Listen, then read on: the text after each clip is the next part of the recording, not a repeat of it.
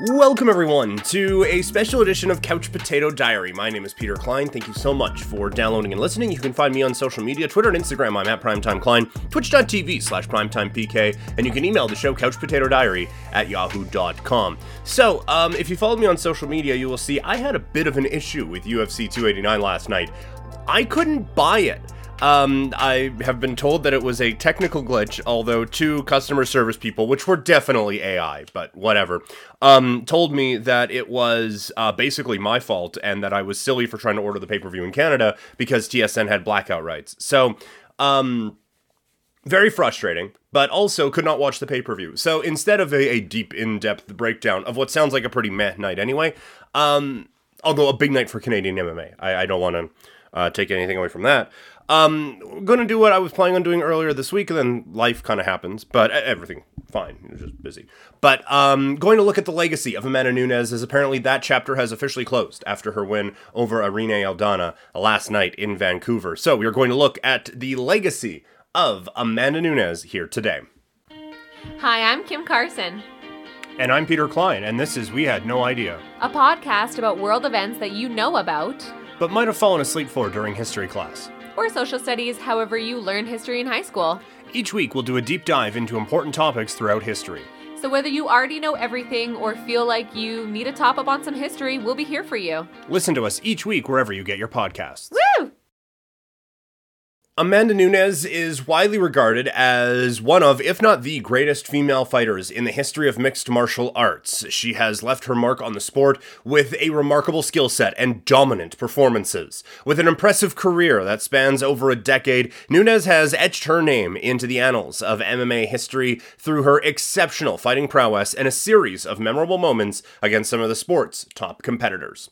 Nunes was born on May 30th, 1988 in Salvador, Bahia, Brazil, began began uh, she began her professional MMA journey in 2008. As the career progressed, Nunes showed a well-rounded skill set, which included solid striking, grappling, and submission skills. Her relentless aggression and explosive power have been distinguishing features throughout her career. She starts her career in the UFC. We're going to skip things uh, a little bit here. She starts her UFC career with back-to-back wins over Sheila Gaff and Germaine de Randamie in 2013. She then loses to Cat Zingano and bounces back with a win over a name that wrestling fans will be familiar with, Shayna Baszler, and then uh, I guess the other kind of wrestling fans will be familiar with in Sara McMann, before stepping into the octagon for a fight that would start a rivalry that would define her legacy. The first encounter between Amanda Nunes and Valentina Shevchenko took place at UFC 196 on March 5th, 2016. Nunes and Shevchenko clash in a three-round bout that both show uh, that showcased both of their respective skills. Nunes demonstrating her striking power and aggression, while Shevchenko showcased her technical prowess.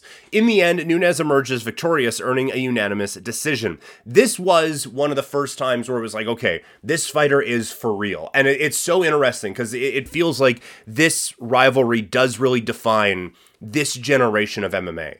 Um, well, we'll get into it a, a, little bit later because there are a few kind of career defining fights for Nunes. But you look at how this generation of uh, women's MMA could be different if Shevchenko wins that fight. Because from this one, it is Nunes taking on Miesha Tate. And look, you, you could say like Nunes's talent is such that she would get to this point anyway, probably. But uh, a loss there to Shevchenko, and maybe it's Shevchenko that we're talking about as the goat. So it's just it's one big night um, that at the time is a real fork in the road moment for Amanda Nunes. It gives her the, the title shot at UFC 200, July 9th, 2016. She faces Miesha Tate for the UFC Women's Bantamweight Championship, and she seizes the opportunity with a stunning performance, beating Miesha Tate to capture the championship. Uh, this really was kind of a, a changing of the. At the time, it maybe didn't feel that way, but it is a changing of the guard moment. The official changing the guard moment comes next as she defends her title title against Ronda Rousey at UFC 207 on December 30th of 2016. Rousey obviously at the time was the GOAT, uh, a dominant figure in women's MMA, but it had been a little bit since she had competed, and Nunes wasted no time in making a statement, unleashing a barrage of strikes that overwhelmed Rousey, leading to a knockout victory, a decisive win that now solidifies Nunes as the undisputed queen of women's mixed martial arts. That like this, this, this was the passing of the torch moment. This was her going in like, okay, look, Ronda Rousey, your accomplishments are long and incredibly impactful and incredibly important um, we now have seen that the sport has maybe evolved past what you are ca- either capable of or willing to be capable of. And th- this was the moment where Nunes really it, it solidified her as the top women's mixed martial artist of the time.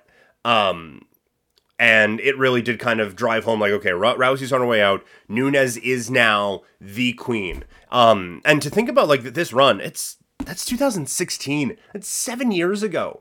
Um, that that she did this. I guess six and a half years ago. That that she accomplished this, and so like that. That's quite a run on top and quite a run of dominance. Uh, up next would be another clash with Nunes and Shevchenko at UFC 215 on September 9, 2017. This time for the Bantamweight Championship. The fight was closely contested. Um, Nunes displaying, again, striking accuracy, grappling control. Shevchenko, her striking precision. This one was extremely close, and Nunes gets the win. And the reason, or and the, the fact that this one was so close is the reason why people were kind of clamoring for uh, a, a, final Shevchenko fight um, to, to really kind of solidify that. But it, it, was close enough, and Nunes does get the win. And you again can see where these fights against Shevchenko are so important. And if one of them goes differently, then Nunes is the. Um, then Nunes is like maybe looked at a little bit differently. So and and it really like it's it's her stepping up in these big moments, and I think it is her really showing that she is the the cream of the crop of of this division. After this, there is a fight against uh, Raquel Pennington back at UFC 224. This one was a dominant victory that she won so emphatically that people were questioning Raquel's Penning or Raquel Pennington's corner for not throwing in the towel. You know, like that that they beat her up or she beat her up so badly that people were questioning if Pennington's corner had her best interest in mind. Like that that is how dominant she was. And then after this, it is the fight that really solidifies Nunes's GOAT status as she takes on uh, Cris Cyborg. And oddly enough, it is, um, let's take a look at it here, is two years almost to the day of her win against Ronda Rousey that she goes in there and goes up to the featherweight division to take on Cris Cyborg. Um, considered by many to be the most dangerous woman in mixed martial arts, Cyborg hadn't lost in over a decade. It was a historic encounter, but it was a quick one, with Nunes shocking the world, knocking out Cyborg in 51 seconds, becoming the first female two division champion in UFC history. From that fight, she would go on to face Holly Holm and knock out Holly Holm in the first round. And then a pretty intense battle with uh, Germaine de Randamie, with Amanda Nunes coming away with the victory. And then uh, UFC 250 in June of 2020, she goes on and beats, beat, beats sorry, uh, Felicia Spencer by knock or uh, sorry by decision, and then a win over Ju- or, uh, Megan Anderson at UFC 259 in March of 2021. Then we get to the surprise where Amanda Nunes falls to Juliana Pena at 326 of the second round by submission. Juliana Pena pulls off one of the great upsets in the history of the sport with a win. And this is where you're starting to wonder. Like, look, we, we saw Amanda Nunes be the one to show Ronda Rousey that the sport had passed her by. Is Juliana Pena now the one who's just like, you know what? Accomplishments have been great, but you've been passed up. Um, nope.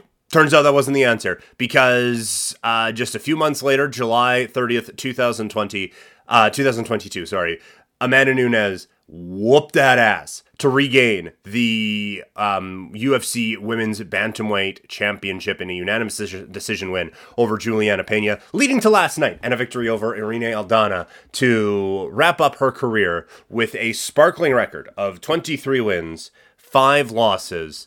Um, it's it's an incredible career. It really is. And when you look at like goat status, look at the names she has beat. And I, I am now, um, you know, cherry picking here, but like Germaine de Randamie twice, who probably won't get the flowers she deserves for how talented she was at this time because of how she handled a number of different things.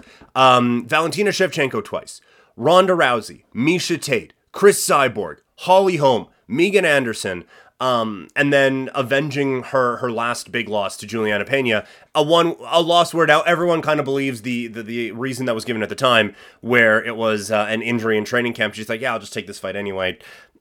It, it really is just kind of a oh okay blip on the radar at the end of her career, and for her to be able to to get that back and be able to go out on top is is truly remarkable. But I think the the defining part of the legacy of Amanda Nunes is going to be the the the unbelievable resume.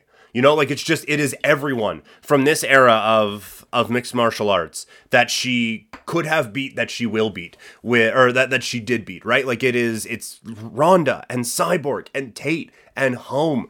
Um even Sara McMann at that point, like that that's a good win um, at, at, that time. Like it, the the career hasn't really reached the the peaks that I think a lot of people thought it would for Sara McMann. But in 2015, that's a big win for for Amanda Nunes. Obviously, it's not going to end up being one of the bigger ones, but it's just it is a another impressive name to put on on this resume and for her to to now be able to to go out on top with the only thing that's really left is an emphatic win over Valentina Shevchenko but back-to-back wins against her is probably enough that we can kind of declare that one for Amanda Nunes. So if this really is the end, it is the end of the goat in um in the fight game. Like that's that she she does not only deserve to be talked about as the greatest of all time in women's mixed martial arts, but she deserves to be in that conversation for the greatest of all time in just mixed martial arts it in general. It, it does not need to be there does not need to be a descriptor at the at the beginning of it. It is just one of the greatest mixed martial artists in the history of the sport is stepping away now and stepping away in an amazing place. She's 35 years old. You see her on the countdown shows. She is so happy and just so content with where her life is at now. It, it, it is it is great to see. Um, she's leaving on a high note with the company. Hopefully, they, they are able to properly put her her legacy in a perspective. Um, I don't even know if we've done that here today because it, it is just such an incredible legacy that that she is going to leave behind in this sport, and she deserves every bit of celebration that that she should get as this career wraps up for her. Um, the Juliana Pena comments, I'm going to get into them more on uh, a Fight Friday, but they're, they're just so asinine. Like, oh, she saw I was coming and retired.